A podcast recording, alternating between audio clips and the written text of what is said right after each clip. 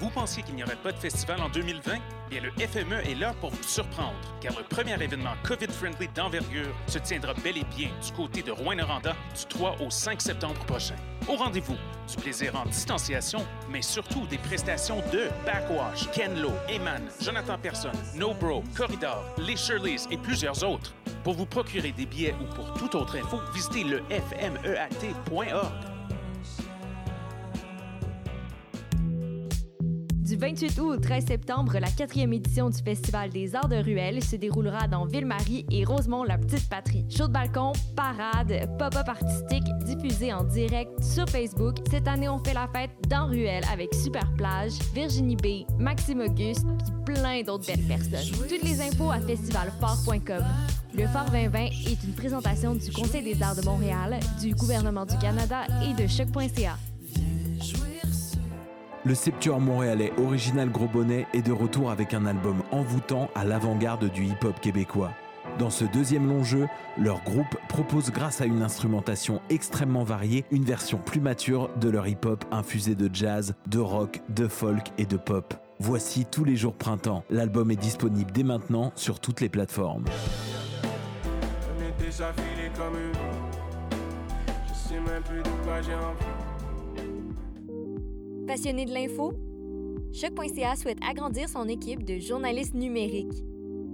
Sujets éclatés, reportages ponctuels écrits et audio, et ouverts à tous les niveaux. Tu veux en savoir plus? Écris-nous ou suis-nous sur la page Facebook de Choc.ca. Vous écoutez une émission de choc.ca.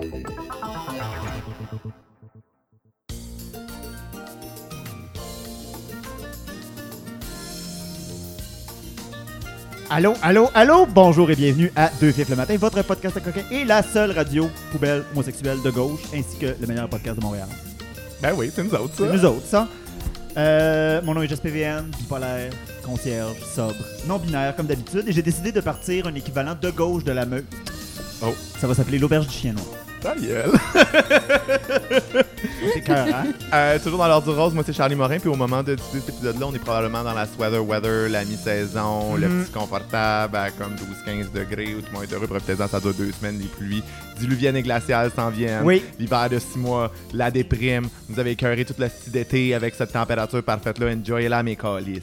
Donc, si je comprends bien, tu as trouvé une nouvelle job as a cheerleader. Ouais, c'est ça.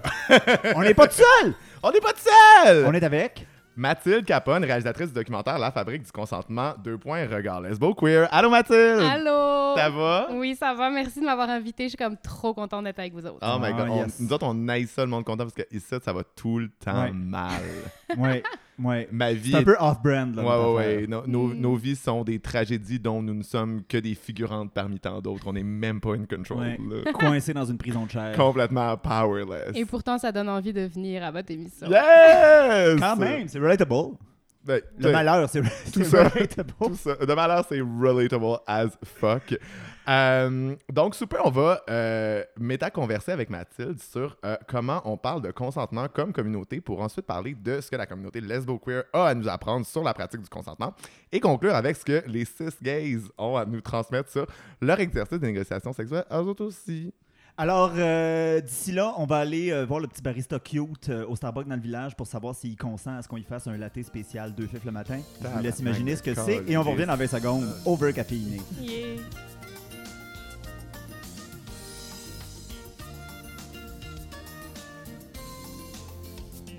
Évidemment, tout ça n'était qu'une excellente blague. On harcèle pas les gens sur leur lieu de travail. Ils sont pognés là, ils sont payés au salaire minimum. Ils sont pas là pour accueillir aucune de nos avances. On l'a laissé, on a juste pris nos lattes, on a fermé nos gueules, on est parti, on regardait à terre. Ouais. Oui. C'est ça qui s'est passé en réalité. Dans la honte et la déception du rejet. Oui! Alors, euh, Mathilde, quelques questions d'abord sur ton documentaire. euh, avant de se pitcher sur le jasage dans le, le- le- sur le consentement. D'ailleurs, très, il faut que je le mentionne, vraiment un bon documentaire. Bon. Hey! yeah. Hey, for real, là! On va se le dire, là. J'ai- Je l'ai écouté hier, j'étais pas du tout dernière minute pour la préparation de l'épisode.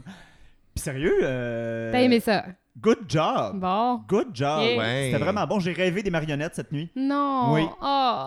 Wow. Elles étaient-tu comme dans le film? Ouais, ouais, là, c'était ces marionnettes-là. Parce que pour les gens qui ont, ont probablement pas vu ou qui ont malheureusement pas vu, en fait, le documentaire euh, La fabrique du consentement, euh, il y a des petits intermèdes avec des marionnettes qui euh, se touchent Ouais. et se tripotent et euh, avec des euh, voice-over Mhm. qui nous Mhm. expliquent grosso modo où est-ce qu'on est, de quoi on parle. Ouais. Mhm. Et euh, ça ajoute. C'est une plus-value, je pense. Tout à fait. Puis j'en ai rêvé. Bon, J'en ai écoute. rêvé. Des, mar- des marionnettes qui font rêver. Ouais, ouais, ouais. Pas mon Ah. usual wet dream. OK, fait que la fabrique du consentement regarde lesbo-queer. Est-ce que tu peux nous éclairer sur le choix du terme lesbo-queer pour décrire la communauté représentée dans ton documentaire? Ouais. Ben, je suis vraiment contente que vous me posiez cette question-là, puis que ce soit vous qui me la posiez, parce que c'est, on a eu beaucoup, beaucoup euh, de Ah, moi, c'est ça que je me réflexions disais. Moi, c'est autour ça du que je me titre. disais. Ça a été très compliqué de Ah, moi, je- déterminer le titre de ce film, Je on me suis dit clairement, ça n'a pas juste été Yeah. drop là, puis tout le monde a fait oui, c'est beau. Absolument là. pas. On en a beaucoup discuté. Euh, Il y avait comme plein de titres qui avaient été euh, soumis. En... J'ai fait un genre de sondage avec toutes les personnes qui avaient participé au film. Uh-huh. Fait que tous les gens ont pu s'exprimer sur Ah, plutôt ce titre-là, ah non, plutôt celui-là, etc. Et euh, je suis arrivée à cette conclusion qui faisait comme le plus consensus. Ouais. Euh, moi, j'adore le terme lesbo-queer. C'est un terme que j'avais jamais entendu avant. Alors, peut-être qu'il était utilisé avant, je sais pas, mais Ouais. moi, je l'avais genre jamais entendu. Et je pense que ça représente une tension que moi je vis, mais aussi que je peux repérer chez des amis ou dans ma communauté en général, euh, sur le fait qu'on est vraiment euh, au milieu, on est au milieu des communautés lesbiennes et des communautés queer en fait. Ah. Ouais. On est à la fois super attaché à l'histoire, à la narrativité, puis aux luttes lesbiennes. Ah. Puis notamment cette espèce d'existence dans les années 80 d'un genre de mouvement lesbien autonome. On aurait Ouais, ouais, toutes ouais. voulu comme être à cette époque-là, puis Oui, genre yes. comme voir Même moi. ça comme émerger, mettons. Ouais, ouais. Et euh, en même temps, on reconnaît que le terme lesbienne, il est teinté de différentes problématiques, Oui. notamment le fait que euh, y a eu plusieurs communautés lesbiennes à travers l'histoire qui euh, n'étaient pas trans-inclusives, notamment vis-à-vis des femmes trans, puis aussi de certaines personnes transmasculines.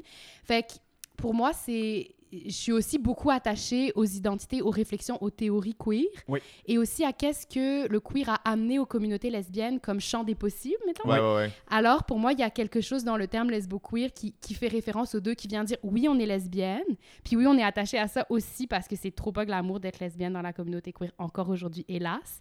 Mais aussi, on est comme, ben, ce terme-là, pour nous, il doit être trans-inclusif. Il doit être inc- inclusif des femmes trans, mais aussi de certaines personnes transmasculines qui continuent à se situer sur un spectre de guinitude, puis qui ont encore envie d'être identifiées. Oui, mais c'est ça, il y a plein de gens qui s'identifient pas nécessairement comme lesbiennes, mais qui sont très attachés Tout à la culture lesbienne, Oui, à l'imagerie lesbienne, puis à tout ça, tu sais. Fait que je trouvais ça cool Tout aussi, un terme qui, genre, recoupe ça de manière inclusive, tu sais. Ouais, tout à fait. Fait que c'est un peu l'objectif de ce titre-là. C'est comme c'est pas pour ramener ça à moi, mais tu sais, comme moi, je suis non-binaire, mais genre, mon expression de genre, c'est quand même une tapette.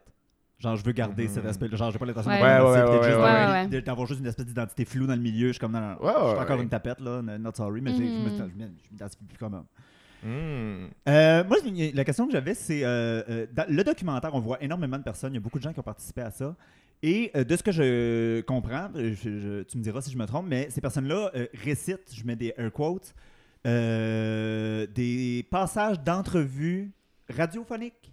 Est-ce que c'est ça? Ou audio, à tout le moins? Ouais, c'est exactement ça. En fait, euh, c'est un processus. Ça a été un processus assez long ce film-là. Ouais. Moi, j'ai réalisé 13 entrevues audio, donc non filmées, Mhm. avec euh, 13 personnes, à la fois en France puis ici dans ce qu'on appelle le Québec. Mhm.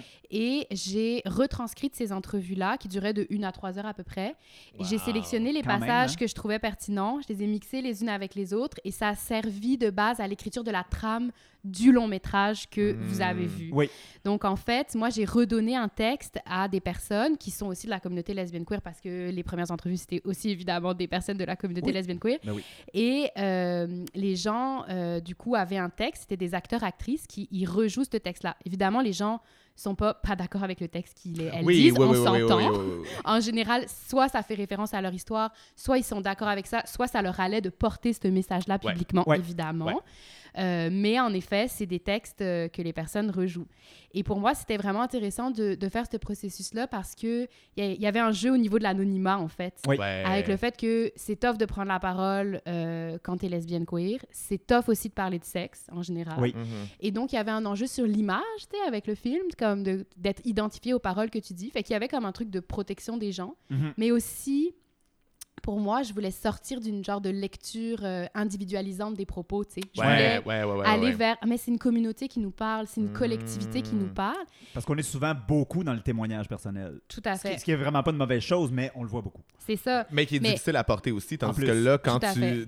C'est un peu comme si euh, tu brassais les cartes puis que tu les redistribuais puis que les gens faisaient juste comme porter le message, tu sais. Exactement. Et moi, mon, mon, mon guess, mon idée, c'était de dire, je veux pas qu'on s'attache au visage des gens.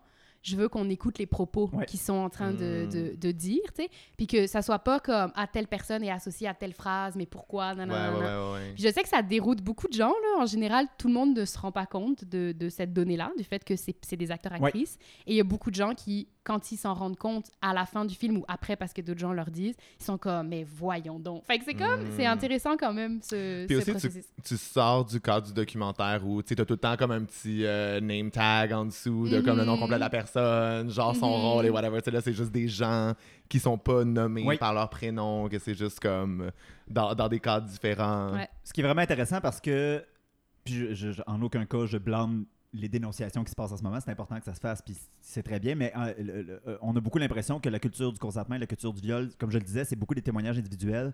C'est aussi, le mot, le mot le dit, c'est une culture, c'est un concept, le consentement, c'est important. Puis le fait, justement, moi, en tout cas, c'est ce que j'avais vraiment aimé, de désindividualiser ça, c'est qu'on reste attaché au concept, puis à ce qui est possible de vivre comme évolution à travers la déconstruction de la, de la culture du viol pour le Mhm. profit de la culture du consentement. Mhm. Non, puis aussi quand il y a des outbursts de parler de culture du viol, c'est parce qu'à un moment donné, cette violence-là devient insoutenable, puis les gens ont Mhm. besoin de prendre parole publiquement pour en parler. Mais tu sais, c'est vrai que euh, de prendre le temps puis l'énergie, ça va être un super long processus faire ce film-là. tu sais. Fait que c'est long aussi de travailler à comme mettre en place des trucs pour mettre en lumière une culture du consentement Mhm. différente. tu sais. Tout à fait. Et à la fois, c'est complètement passionnant. Moi, j'ai adoré faire les entrevues avec les gens. Comme les entrevues non filmées, c'était Ouais. une de mes parties préférées du Mm. processus. En fait, c'est comme écouter les histoires des gens, voir en quoi ça, ça, résonnait avec d'autres choses que j'avais entendues ou Mhm. lues, comme extirper des, des, des données puis des idées Ouais. de ça. Moi, j'ai trouvé ça génial. Combien de temps de genre le moment où tu as commencé à contacter des gens pour des entrevues puis à mettre sur pied ton processus puis le moment où le film était prêt? Euh, je dirais trois ans. Wow! Ouais. Quand même, trois ans. Trois ans. Trois ans et beaucoup de travail à temps plein là-dedans, sur le film. Ah ouais. Ouais, ouais, ouais. Puis, je me doute de la réponse, mais je vais poser la question quand même. Ah ouais. comme une équipe de montage de, où tu t'es vraiment tapé à job là, de... Là, alors, le montage, il faut savoir que la post-production, c'est beaucoup d'étapes. Oui. Moi, c'est la première fois que j'ai fait un film avec toutes les réelles étapes de post-production, Ah en ah. fait. Euh, donc, le montage, si on parle du montage vraiment image, c'est moi qui l'ai fait. Et j'ai eu des personnes qui sont venues m'aider à quel- quelques journées, euh, donner des conseils, Ouais. etc. Mais sinon, moi, le montage image, c'est moi qui l'ai fait. C'est DIY all Ouais, over. Ah, Tout ouais. à fait. Et après, par contre, le montage sonore, ça, c'est comme une amie qui l'a fait, euh, qui a fait toute la job de, du montage sonore. OK. Fait à la lumière de ce que tu viens de nous partager sur la conception de ton documentaire, euh, tu penses que ce serait quoi des éléments clés euh, pour ouvrir une conversation de communauté sur un sujet tough comme le consentement? Ben, je pense que c'est une question assez vaste, puis je, je dirais comme plein de Mhm. petits éléments clés, mettons, que je pense Ouais. qui sont importants. Euh, pour moi, il y a vraiment besoin de bienveillance, mais il y a Mhm. aussi besoin de beaucoup de vulnérabilisation. Je pense qu'on a besoin de reconnaître individuellement et collectivement les endroits où on a merdé, mais d'accepter aussi de travailler individuellement et collectivement sur ces endroits-là, mettons. Ouais. Fait que ça, je pense que c'est comme c'est une, une question qui est comme primordiale pour moi, à la fois la bienveillance, mais aussi comme le, le- la responsabilisation et la vulnérabilisation à travers ça. Oui.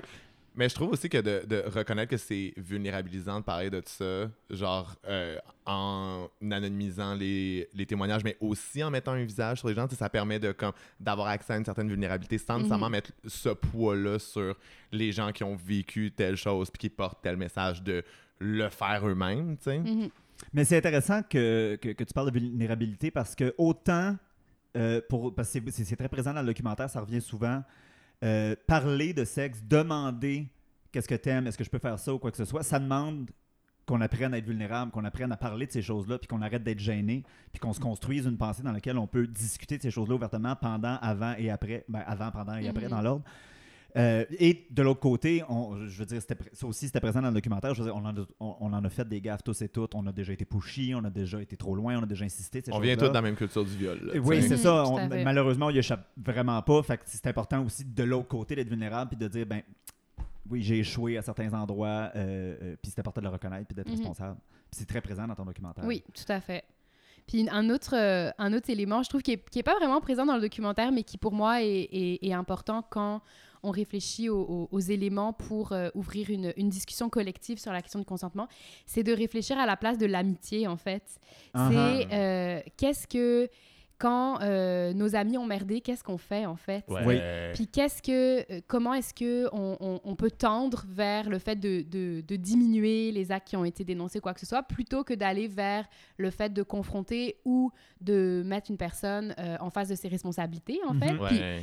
là, ça, ça, pour moi, ça rejoint la question des rapports de pouvoir aussi qui traversent nos communautés, de dire comme, ok, mais genre, qu'est-ce qui, c'est quoi qui est en présence en fait quand on parle de sexualité puis qu'on parle de consentement au niveau des rapports de pouvoir? Puis Ouais. comme, là, on a besoin collectivement de réfléchir là-dessus, je pense. Ouais, mais je pense que tu sais du soutien mutuel par rapport à ça, puis d'être capable d'être autoréflexif, de se montrer vulnérable, puis aussi de soutenir les autres là-dedans. Oui. C'est su- c'est super complexe parce que et- moi, je pense que euh, comme communauté, on a de la misère à admettre que euh, on on n'est pas capable de soutenir tout le monde.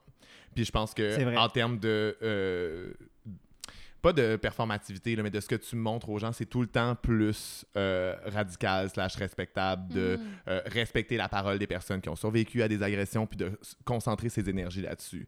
Euh, mais dépendamment de, on, on parle de qui, quand, quoi, si tu connais pas la personne à qui c'est arrivé, mais que tu connais la personne qui l'a fait, euh, je trouve que des fois, il y a comme des dynamiques weird de comme ben, les gens qui ont fait euh, des erreurs graves, très graves, très, très graves, whatever, deviennent des gens dont il faut se dissocier, en fait. Puis Mm. ça, c'est compliqué aussi Mm. parce Ouais. que là, c'est- en même temps, ben, si tu es déjà proche de cette personne-là, euh, est- est-ce que est-ce que c'est pas non plus, ça fait pas partie de ton rôle de confronter ce qui s'est passé puis Mhm. d'offrir du soutien, mais en même temps, c'est quelque chose qui paraît mal souvent. Alors que c'est un travail qui est important. Oui. Je trouve que c'est des, des tensions qui sont super compliquées à gérer, tu sais. Oui, tout à fait. Puis, euh, c'est ce qui est compliqué aussi avec euh, justement le fait de pointer du doigt des individus qui ont des comportements problématiques, même si c'est important de le faire parce que c'est important de reconnaître qu'il y a des Mhm. situations problématiques oui. qui ont eu lieu. Ah oui. Mais ce qui est compliqué avec ça, c'est que quand on le fait, il faut surtout pas tendre vers ah ben dans le fond moi j'ai pas été dénoncé ouf tu sais il y a Ouais. comme ce truc là aussi Ouais. de dire comme non il faut qu'on change collectivement nos pratiques puis il faut aller vers une culture du consentement qui est pas celle de uniquement pointer des individus qui ont des comportements problématiques Uh-huh. mais aller Ouais, vers ouais, une ouais, transformation globale et générale de la société. Puis ça c'est une tension qui est Ouais, complexe. ouais, ouais, Parce que ce que les gens comprennent pas souvent, c'est que les dénonciations, publiques ou non, c'est pas un moyen de euh, euh, euh, déconstruire la culture du viol, c'est une conséquence de la culture du viol. tout à fait Euh, puis oui, c'est important de faire cette dénonciation-là parce que souvent, l'idée en arrière, surtout quand c'est des personnages publics, c'est que ces gens-là se promènent et font carrière impunément et Ouais, ouais, ouais. on l'a constaté, souvent répètent des gestes graves d'agression, Mhm. d'harcèlement.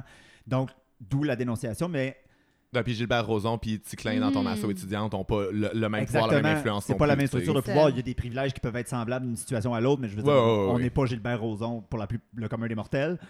Heureusement, il y en a rien qu'un. Fait que c'est comme tu dis, tu sais, au lieu de te dire ouf, je suis pas sur la liste, demande-toi, puis probablement que tu vas trouver un moment, Mhm. quand est-ce que mon nom pourrait se retrouver sur la liste et pourquoi? Oui, et, et ça, c'est euh, c'est un peu le défi de nos communautés aussi, parce que si on a, euh, euh, mettons, une, une lecture à travers une forme de féminisme matérialiste, mettons, Ouais. de, bah, c'est principalement quand même des hommes cis qui sont responsables, euh, ben, en très, très grande majorité, des agressions, et les personnes qui, qui sont survivantes sont euh, soit des personnes queer, soit des femmes, soit parfois aussi des hommes cis. Ouais. Mais euh, cette lecture-là, elle ne nous aide pas à analyser la question de la sexualité dans les communautés queer, en Ouais. fait. Ouais, et donc, ouais, il faut ouais. développer d'autres outils, d'autres pensées et, euh, et d'autres skills Oui. pour, qui sont adaptés aussi à nos communautés, en fait. Et il faut aussi réfléchir au fait que nos communautés sont déjà à la marge et Ah les ah, gens ben oui. en ont tellement besoin de ces Ouais, communautés-là oui, oui, oui, que c'est vrai que euh, si tu sors... Moi, je pense qu'il faut réfléchir à la question de l'exclusion temporaire. Je pense qu'il y a des personnes qui ont des comportements problématiques répétitifs et que ça, à un moment donné, peut-être qu'il faut les sortir de nos communautés. Puis il y a des gens qui ont merdé à des moments donnés parce qu'ils ont grandi dans une fucking culture du viol comme tout le monde. Oui. Ouais. Et il faut euh, travailler avoir des processus de réparation par Oui. rapport à ça, slash de transformation globale.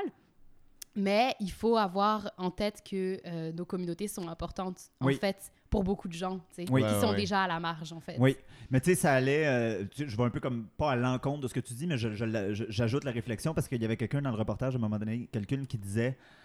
euh, j'ai- tellement réfléchi la question de la culture du viol entre hommes vs femmes que quand ça m'est arrivé en, en- en contexte plus lesbien, Mm. on dirait que, je- que la personne elle disait on dirait que je le réalise pas. Puis je me demandais ce que tu pensais de ça. Ben ouais, je pense qu'il y a, en fait, c'est, euh, il y a une énorme euh, problématique d'invisibilisation de la violence entre lesbiennes, puis de la violence entre femmes, puis entre queer, en fait. Puis ça, Ah, c'est vrai, je pense la- du côté de la communauté euh, euh, gay euh, homme aussi. c'est ça. Alors c'est comme, oui, c'est à quelque part beaucoup plus difficile de dénoncer une femme qui nous a agressés qu'un Ouais. homme qui nous a agressés, en fait, tu sais. Mhm. Parce que, et heureusement, on est en 2020 et là, j'ai plus facile, entre guillemets, de dénoncer des hommes, même si c'est- ça reste très compliqué. euh, Ouais. à, Oui, à plein, à plein d'égards et les conséquences lourdes, sont là. souvent lourdes, etc.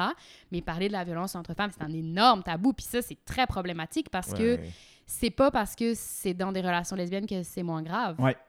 En effet, puis ça rejoint ce que tu disais, qui est aussi, on a tellement besoin de nos communautés que des fois, on indirectement, on veut pas attaquer notre support system, Mhm. qui est souvent notre communauté. Mais aussi, ça devient un poids aussi pour les personnes qui ont survécu à des agressions parce que Ah, là, ben tu oui. sais que si t'en parles, la conséquence, c'est nécessairement que cette personne-là va euh, se retrouver déliée de sa communauté. Oui. Fait que, tu sais, comme ça, ça ajoute un poids. Oui. Mhm. Ben, peut-être moins maintenant que les processus euh, de justice réparatrice sont un petit peu plus connus.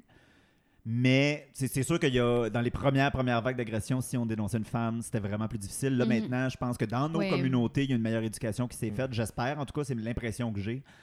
Dans, dans le monde en général, c'est- il y a encore un de job à faire, là, mais dans nos communautés, je pense que le, le, le, le, le- le sujet fait son chemin. Ce qui me fait penser à un moment donné dans, le, dans ton documentaire, il y a quelqu'un qui disait euh, que, c'était nouveau pour elle, le concept de consentement, que ça faisait peut-être 3-4 ans que vraiment on commençait à en parler, puis que c'était vraiment quelque chose. Moi, je, me demandais ce que tu pensais. Est-ce que tu penses que c'est si nouveau que ça? Est-ce que tu penses, ou que c'était peut-être juste une situation sur laquelle on n'avait pas encore mis des mots? Euh, moi, je pense pas que c'est si nouveau que ça. Je pense surtout que. euh, le- moi, la question que je me suis posée à travers mon film, c'est est-ce qu'il y a quelque chose de. Est-ce que les, communautés lesbiennes et queer ont développé, euh, disons, des pratiques ou des outils subversifs sur la question du consentement? Ouais. Mm. Et, et je me suis finalement, est-ce qu'il y a quelque chose de micro-révolutionnaire là-dedans? tu sais? Mm. Puis la réponse a un peu été oui, mais à quelque part, je suis pas allée chercher n'importe quelle lesbienne non plus. Non. Je suis allée chercher des lesbiennes queer qui avaient une pratique qui était intéressante au niveau du consentement et qui Ouais, avaient ouais, réfléchi à ça. Et en fait, qui, qui étaient à l'orée de plein d'autres cultures, qui étaient souvent des féministes, qui étaient souvent des personnes qui pratiquaient le BDSM, qui étaient souvent aussi des anarchistes, en fait, qui étaient souvent Ouais, des ouais, gens ouais, d'une ouais. culture de lutte plus vaste, tu sais. Ouais, ouais, ouais. Et, euh, et, et ces personnes-là, je tiens à le dire, ont développé, oui, des outils sur la question du consentement depuis plusieurs décennies, je Ouais. dirais, tu sais. Alors, ce mot-là, il est beaucoup plus à la mode aujourd'hui parce qu'il y a eu différentes vagues de dénonciation, puis parce que euh, il y a eu beaucoup de, de combats et de luttes et de groupes qui se sont positionnés là-dessus puis qui Uh-huh. ont fait avancer les choses. Oui. Donc, je dirais pas que ça fait 3-4 ans, mais peut-être que ça fait 3-4 ans qu'on en entend plus dans les médias de masse Oui. puis dans la, les- Ouais. les, les- les sociétés plus mainstream, mettons, je pas trop. Mais nos que- communautés, on en parle depuis des années, en fait. Ouais. C'est parce qu'on dit Mm. ça, tu sais. C'est fou parce que tu parles des, des gens que tu es allé voir pour ton documentaire. Puis tu sais, ça, ça fait penser au meme, tu sais, le meme, là, Talking about gender with trans people. Puis là, c'est genre une espèce de peinture de genre deux philosophes qui se promènent, genre en Grèce Mm. antique. Puis Talking about gender with cis people. Puis c'est genre, t'es avec un enfant, puis tu lui montres des formes géométriques. Tu sais, mais j'ai l'impression que ça, c'est, tu sais, entre communautés queer, genre, Mm. à, à l'orée de comme d'autres communautés puis d'autres luttes, versus, genre, tu sais, Mhm. pour vrai, les gars straight, là, c'est un passage obligé, là. Tu sais, il faut qu'ils Mhm. connaissent comme euh, les lignes rudimentaires, mais tu sais, je sais, Souvent, là, quand tu vas aborder le sujet, même avec des gens super politisés, tu sais, euh, ça va être un peu un truc de comme, OK, ben, pour ma survie, j'ai appris que euh, oui, c'est oui, puis plus Ouais. que non, c'est non, mais tu sais, comme, euh, moi, j'ai- il y a, en tout cas, je connais, de- j'ai des amis qui sont des filles straight, puis, oh, des vrais hétéros, puis, euh, j'ai souvent entendu des trucs de comme, moi, je couche plus avec des militants, là. C'est Mm. trop gossant, là. Mm. Parce Ah qu'ils vont- ouais? Ouais, parce qu'ils vont trop être dans un truc de comme, OK, Mm. mais là, t'es sûr? OK, mais là, ça va Tu sais, dans un truc pas, pas capable de comme, d'avoir une pratique du consentement qui est empathique, puis genre, Est-ce qu'on read a pourrait appeler ça room, du puis être straight capable. guilt? Je sais pas, mais tu sais, Mm. vraiment dans un truc de comme, tu sais, t'apprends un peu pour une conne, là, Ouais. tu penses qu'elle fait quoi, là, comme, oui, je veux fourrer, là, tu sais, genre, c'est pas un truc de comme, veux-tu fourrer ou pas, là, ça va plus loin que ça, là, tu sais. Ouais, parce qu'il y a eu un moment donné où, euh, surtout les hommes, ont commencé à s'imaginer qu'il fallait signer des contrats. Puis tout, alors, il n'y a pas personne qui demandait ça. Puis il y, a plein de gens qui ont parlé des consentements non-verbaux, des consentements. bon, on va en reparler plus loin, mais je pense qu'effectivement, il y a eu une espèce de. Moi, je suis jamais contre que les straights aient peur un petit peu. Ça me dérange pas. Ça peut pas faire de tort. Mais une fois de temps en temps, l'idée, c'est pas de créer un régime de peur non plus. Non, mais on en sprinkle ici Oui, et là. oui. mais tu sais, c'est ça. Après ça aussi, il faut quand même amener ça comme étant une culture puis une façon d'agir et non pas Mm. juste une peur et un, un acte militant à performer. Ouais, mais aussi à un moment donné, ça devient chiant, genre, de- d'avoir à leur faire comprendre que il faut qu'ils s'intéressent genuinely, puis ça prend vraiment de l'empathie, puis que tu sois capable de t'investir dans le processus, puis que c'est pas juste comme euh, pour garder, pour rester un militant superstar, il faut que tu sois capable de sortir ces lignes-là, tu sais. C'est clair. Mais, mais l'empathie, mais aussi de la subtilité, tu sais. Ouais. Parce que Oui. c'est ça le consentement, c'est pas, c'est pas juste quelque chose de grossier, en fait, tu sais. Puis c'est pour ça que la ligne, elle est fine, en fait, puis qu'il faut réfléchir à ça, tu sais. Ouais, ouais, et puis je, je comprends aussi les gens qui, euh, que des fois, beaucoup de questions, ça peut, ça peut devenir un truc de comme, OK, tu, sais, tu peux aussi revirer le truc puis dire, ben, moi, je, je vais le dire s'il y a quelque chose, ça va, Mhm. tu sais, ou comme. Ouais. Mais que c'est vrai que ça peut être un peu off si les trucs sont présentés de manière un peu trop gros, mais en même temps, c'est c'est juste dans un truc de comme, ben, tu sais, tu t'habitues, tu cernes, tu comme, tu sais, mais Ouais. justement, c'est un travail de faire ça, tu sais. Mhm. Sur ce, Sur ce, sur ce, on va aller se prendre un petit café. ah oui. Puis on vous revient dans 20 secondes au beurre caféiné. Yeah. À tantôt.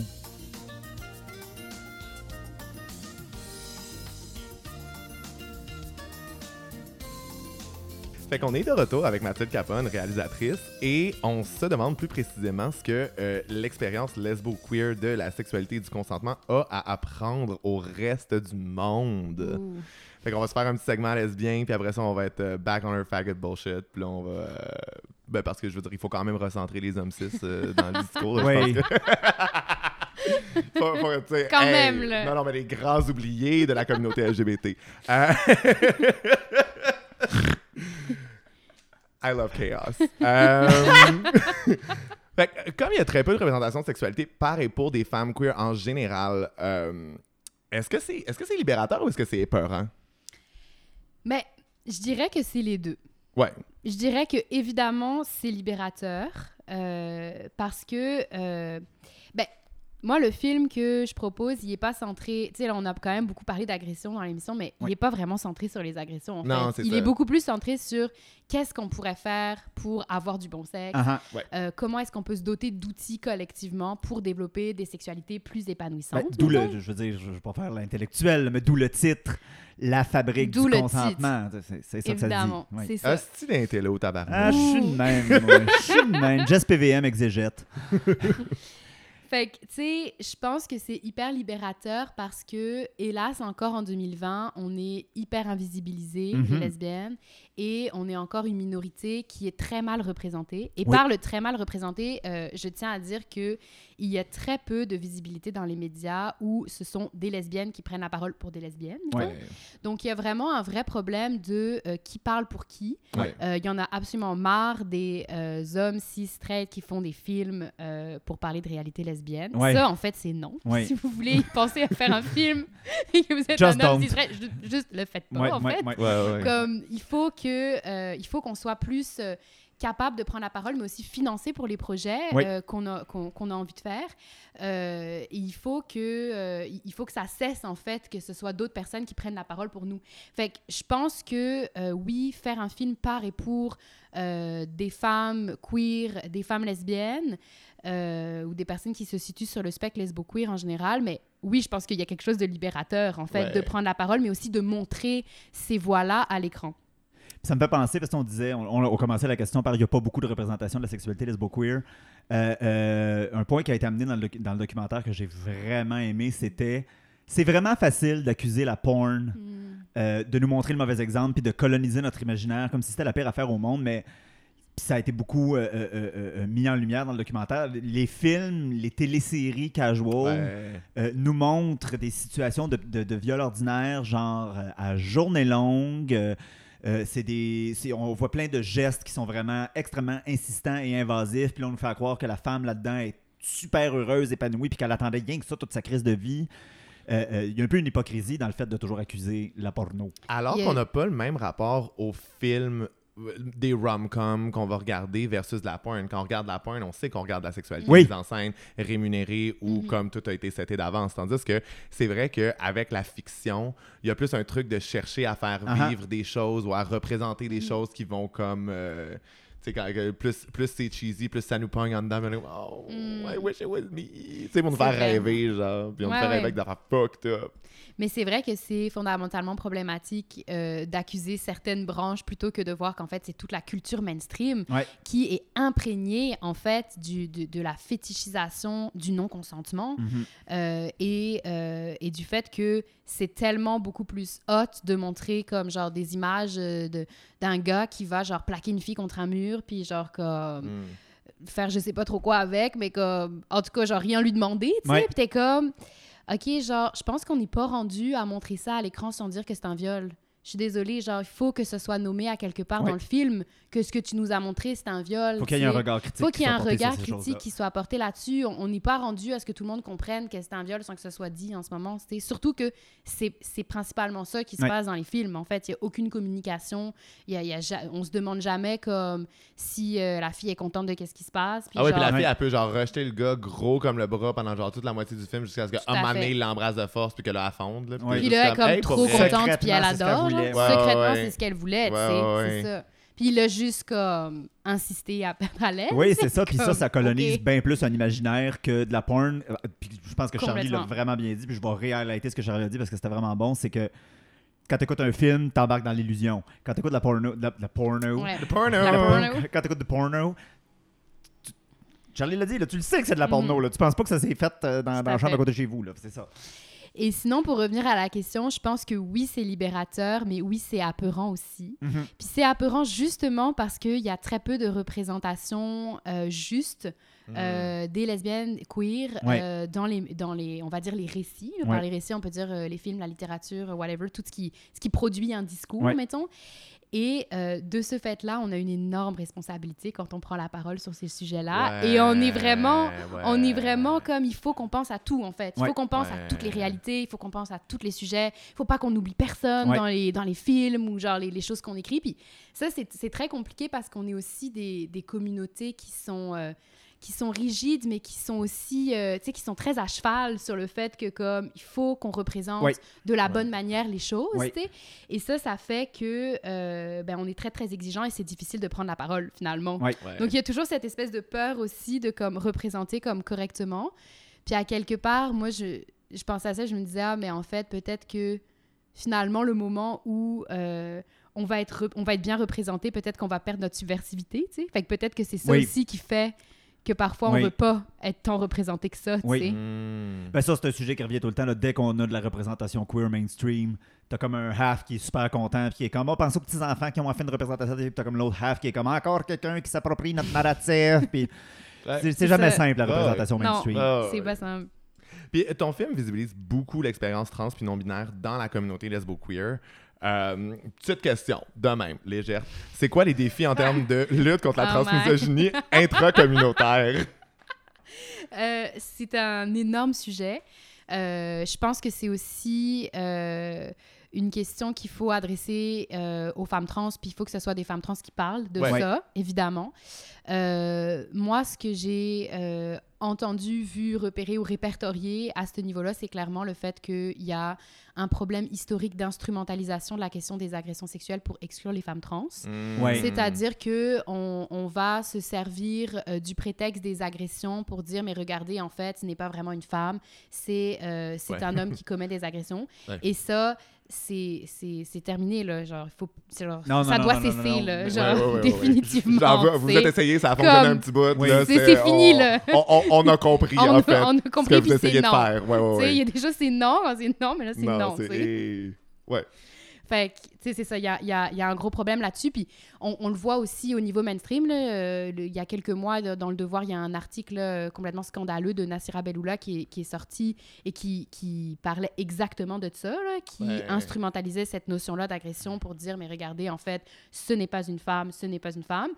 euh, mais dans la communauté queer aussi, et notamment dans la communauté Mm. lesbienne, en fait. Oui. Historiquement, c'est un, problème qui est enraciné, qui est ancré, et, euh, et c'est... et en effet, c'est très problématique pour les femmes trans parce que ça empêche de parler euh, de manière vulnérable du consentement. Uh-huh. en Mais fait. ce qui est fou aussi, c'est que genre les femmes trans se prennent une quantité mais inimaginable de violence, genre les Mhm. personnes cis, mais inimaginable. Puis en Mhm. fait, dans comment on parle d'elles, c'est tout le temps dans un truc de potentiel de violence en fait, de que- quelle Mhm. violence pourrait venir d'elle. Puis je suis comme, hey gang, pour vrai là, pour vrai. Elles s'en prennent plein la gueule. Ouais. Genre, c'est elles qui s'en prennent comme. Oui. sais, Vous autres, vous êtes juste dans des scénarios puis des fabulations, Oui. là, parce que vous voulez seulement invalider leur identité, puis Mhm. c'est exclusivement ça le but, alors qu'elles, elles font juste en prendre plein la gueule. Cette année 2020, 331 femmes trans assassinées dans le monde. Oh my god. On est à moitié de l'année. Un petit peu plus qu'à moitié. C'est fou, hein? Quand même. Ouais. Quand même. Mm. Fait que, hein? Mm. Puis- Pensez-y. Aussi, le fait de faire mousser les cas d'agression sexuelle de femmes trans, ça n'enlèvera jamais le fait que statistiquement, c'est ma- la très, très grande majorité, plus de 95 Oui. des hommes cis qui commettent des agressions. Oui. Fait que, tu sais, Ouais, genre, ouais, ouais, ouais, ouais, vous ne jouerez pas avec Ouais, les statistiques anyway. Bel essai. ouais, ouais. Hum, Il y a aussi question du fait que euh, dans ton docu, même si on échappe au système hétérosexiste, euh, c'est difficile d'échapper à l'hétéronormativité dans les narratifs sexuels, romantiques, euh, où les femmes sont soit des objets, soit des fantasmes, mais jamais des sujets. Comment ça influence la communauté lesbo-queer, puis comment, comment on s'en libère également? Moi, je- moi, le, moi, t'adores les grandes questions. moi, le coming through avec des petites questions casual. Facile. C'est ça, Facile. vite de même, là, on top of your hat, là, genre. Comment on Euh, obtient la paix dans le monde? Il y a un grave problème avec la socialisation genrée et la socialisation des femmes, comme qui amène à la passivité et qui, comme je disais tantôt, fétichise vraiment le non-consentement. Et ça, c'est comme au niveau mainstream, c'est vraiment Ouais. problématique Ben ouais, parce ouais, qu'on ouais. n'apprend pas à connaître euh, notre corps. Euh, on n'apprend pas juste à se masturber. hein, Comme Ouais, ouais, personne, ouais. genre, on n'apprend pas à se masturber. On n'apprend pas à connaître nos désirs. On n'apprend pas à connaître euh, ce dont on a envie dans la sexualité, puis être des sujets actifs là, de, de- de notre propre sexualité. Et donc, du coup, à pouvoir mettre en place avec nos partenaires une sexualité qui est épanouissante.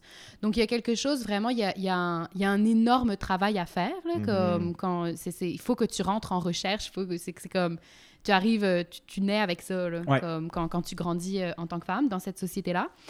Euh, et évidemment, la communauté lesbo-queer, ben, il échappe pas. C'est-à-dire que ce, ce conditionnement hétéronormatif, même si tu es lesbienne, tu vas grandir dedans pareil. Ouais. Tu grandis pas avec une, un manuel de la sexualité lesbienne, d'une part. Tu grandis pas non plus avec euh, le manuel de, le- de, de, de- de sexualité, de pratique euh, en lien avec le consentement. tu sais. Fait que c'est comme c'est comme il y, a- il y a beaucoup de travail de déconstruction. Puis je trouve ça intéressant parce que euh, je regardais un film récemment qui s'appelle euh, Sous ses lèvres, qui est sorti en 2016. Puis l'équipe euh, de ce film-là est majoritairement féminine. C'est intéressant Mhm. parce que c'est un film avec une histoire justement euh, de lesbienne. Puis euh, c'est une butch hyper, hyper cliché, là, comme butch comme de, qui travaille dans la construction, Ouais, genre qui a that. déjà eu des histoires lesbiennes toute sa vie, nanana, qui est super cute en plus. Part-time lumberjack. Ouais, ouais, ouais. c'est ça. Je sais Et- déjà à quelle coupe de cheveux. là. Exactement. Et là, évidemment, elle séduit une hétéra qui est fiancée avec un gars, etc., qui, elle, est beaucoup plus femme, évidemment. Ouais, ouais, ouais. ouais. Et euh, la manière dont euh, elle agit avec elle, mais elle reproduit exactement les codes de l'hétéronormativité, en Ouais. fait. C'est Mm. comme, c'est hallucinant, tu sais, elle... euh, Clairement, elle est hyper insistante. Tu sais, Ouais. Elle la plaque contre un mur, euh, elle l'embrasse un peu de force. Tu sais, c'est comme, genre, Mhm. vraiment comme tous les codes que tu peux voir problématiques là, sur comme, comment il y a des interactions entre des gars et des femmes cis dans les films. Mais c'est exactement ça qui est reproduit. Puis tu te dis, waouh, ça vous tentait pas d'aller vers un autre imaginaire ou comme Ouais. de produire autre chose comme, comme Mm. discours, de montrer autre chose. Puis tu te dis, mais merde, comme si les lesbiennes sont représentées en plus encore de cette manière-là, tu sais. Que, En tout cas, je sais pas, il y a comme quelque chose de, de- du fait que clairement, on n'échappe pas finalement à ce, à ce conditionnement-là, Ouais, tu sais. Euh, et en même temps, vu que souvent, ben, quand on est dans des communautés queer aussi, on grandit avec, euh, on peut dire, avec d'autres imaginaires aussi. euh, ben, on est un peu obligé aussi de le déconstruire. Fait qu'il y a comme une genre de tension entre, oui, on est pétri par Ouais. ce, ce conditionnement-là, Ouf. mais en même temps, c'est euh, c'est dans nos corps et c'est dans nos sexualités qu'on est obligé de le remettre en question à quelque Uh-huh. part, tu sais, puis de, Ouais. de, de s'en échapper aussi, ou en tout cas de travailler pour s'en échapper, tu sais. Mais surtout que Ouais, je dit, on- ça, je m'excuse, je m'excuse. Ah, vas-y, T'as dit, on est pétri par ces discours-là. je, je peux pas insister. Ah! C'est beau, là.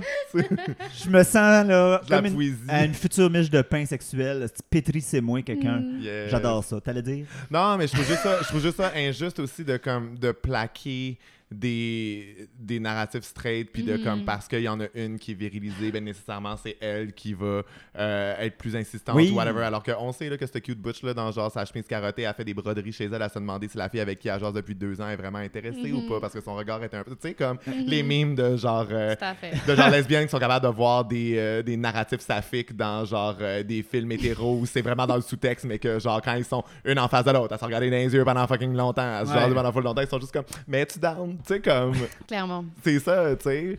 Euh, la fabrique du consentement, euh, tu l'as dit toi-même, insiste moins sur l'agression elle-même que ce que ça apporte Mhm. euh, de rentrer dans le consentement. Et euh, je trouvais que c'est un regard qui était vraiment intéressant. Euh, Il y a une partie où. euh, je vais l'amener comme ça, c'était pas dit de même, je moi je vais le dire de même, là, mais il y a une partie où on explique un peu qu'on peut s'inspirer euh, de la communauté BDSM, Mhm. euh, euh, qui dans l'imaginaire collectif, nous autres on le sait, là, le BDSM, là, c'est. C'est une pratique qui est construite, il y a des choses à faire, il y a des codes, il y a du consentement. C'est pas vrai qu'il y a du fun à ne pas avoir le consentement de quelqu'un dans la culture BDSM. Il y a ce qu'on appelle souvent le safe word, il y a ce qu'on appelle. Bon, euh, je ferai pas le tour là. Mais c'était vraiment intéressant de voir comment, justement, une culture comme le BDSM, qui est considérée dans l'imaginaire collectif comme quelque chose de violent alors que c'est faux, euh, peut être une excellente école pour comprendre c'est quoi le consentement, c'est quoi demander les choses, c'est quoi euh, avoir un safe word, des affaires d'arrêter. Est-ce qu'il y a d'autres choses, d'autres communautés ou d'autres pratiques desquelles on pourrait s'inspirer pour euh, ouvrir notre consentement ou notre vie consentante? Moi, je pense que les communautés BDSM, en tout cas, sont en effet une très bonne école, voire pour moi la meilleure école Uh-huh. là, à date. Ouais, là, ouais, comme, ouais. Je trouve qu'il y a quelque chose dans l'historique de mettre en place des processus de négociation, de parler de sexe avec nos partenaires, de parler de limites. Ben, comme tu l'as dit, là, je pense que c'est vraiment hyper inspirant. Puis ça mériterait que des personnes qui ne sont pas dans ces communautés-là ou même ne sont pas intéressées par ces pratiques-là s'y intéressent quand même un peu, pas forcément pour les mettre en place dans, dans leur sexualité ou leur pratique, mais juste pour voir, OK, c'est quoi les processus, c'est quoi les manières de discuter de sexe dans ces communautés-là, puis que ça puisse être transposé aussi dans d'autres formes de sexualité. Moi, je rêve qu'il y ait des processus de négociation dans des sexualités bannies inspirées des processus Ben oui. de négociation BDSM. Je trouve ça comme extraordinaire. Est-ce qu'il y a d'autres communautés, moi, à ma connaissance, euh, à part des communautés qui ont développé, euh, notamment plusieurs communautés féministes qui ont développé des ateliers d'éducation populaire Ouais. euh, sur la question du consentement, pour moi, c'est les deux choses que j'ai trouvées vraiment inspirantes euh, au niveau de, de- ben, des gens que j'ai rencontrés, en tout cas, Ouais. à travers mon film. Après, je pense qu'au niveau de la danse contact, ça se pourrait aussi, j'ai pas, c'est quelque chose que je voulais explorer, mais j'ai pas eu le temps de le faire. Uh-huh. Mais je pense qu'il y a aussi des pratiques de consentement super intéressantes Mmh, dans, dans la danse contact.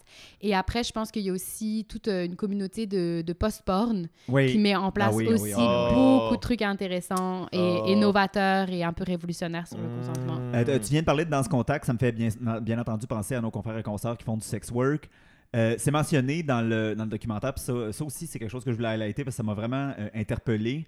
Consentement n'égale pas nécessairement enthousiasme. Mhm. Et ça, c'est quelque chose qu'on apprend, bien entendu, des gens qui font du sex work. Ça veut pas dire qu'ils so- que ils et elles ne sont pas enthousiastes de leur travail, mais ça veut dire que c'est un travail. Je veux dire, peut- peut-être qu'avec la personne qui sont là, ils sont pas comme youpi, on va fourrer. C'est juste Mhm. That's what they have to do.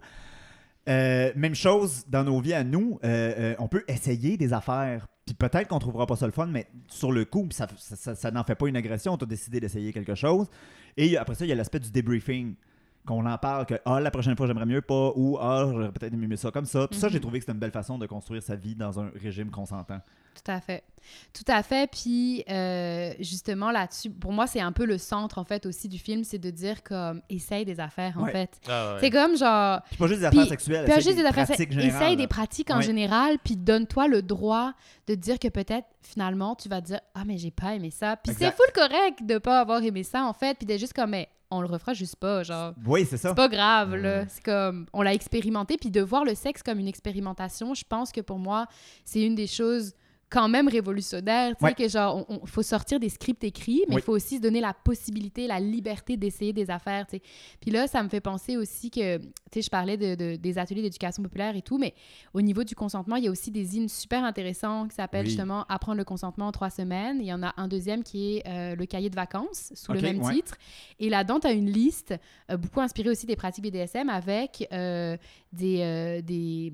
Tu as un listing de pratiques et Mhm. tu peux regarder ça avec tes partenaires, puis tu peux cocher oui, non, peut-être. Est-ce que ça te tenterait? Oui, oui, de- oui. de ben, faire ça ou pas, euh, on envoie euh, une copie, je pense, Ouais, dans, ton- on dans ton genre de à un moment copie. donné. Ouais. ouais, c'est quand même assez cool, ça. Ouais. Ouais, moi, pour vrai, de, de mon expérience de, de faire de l'éducation sexuelle dans des écoles secondaires puis d'amener des ateliers avec un organisme aussi qui, qui a une perspective queer féministe vraiment Oui. cool, Mhm. j'avais beaucoup de latitude, tu sais.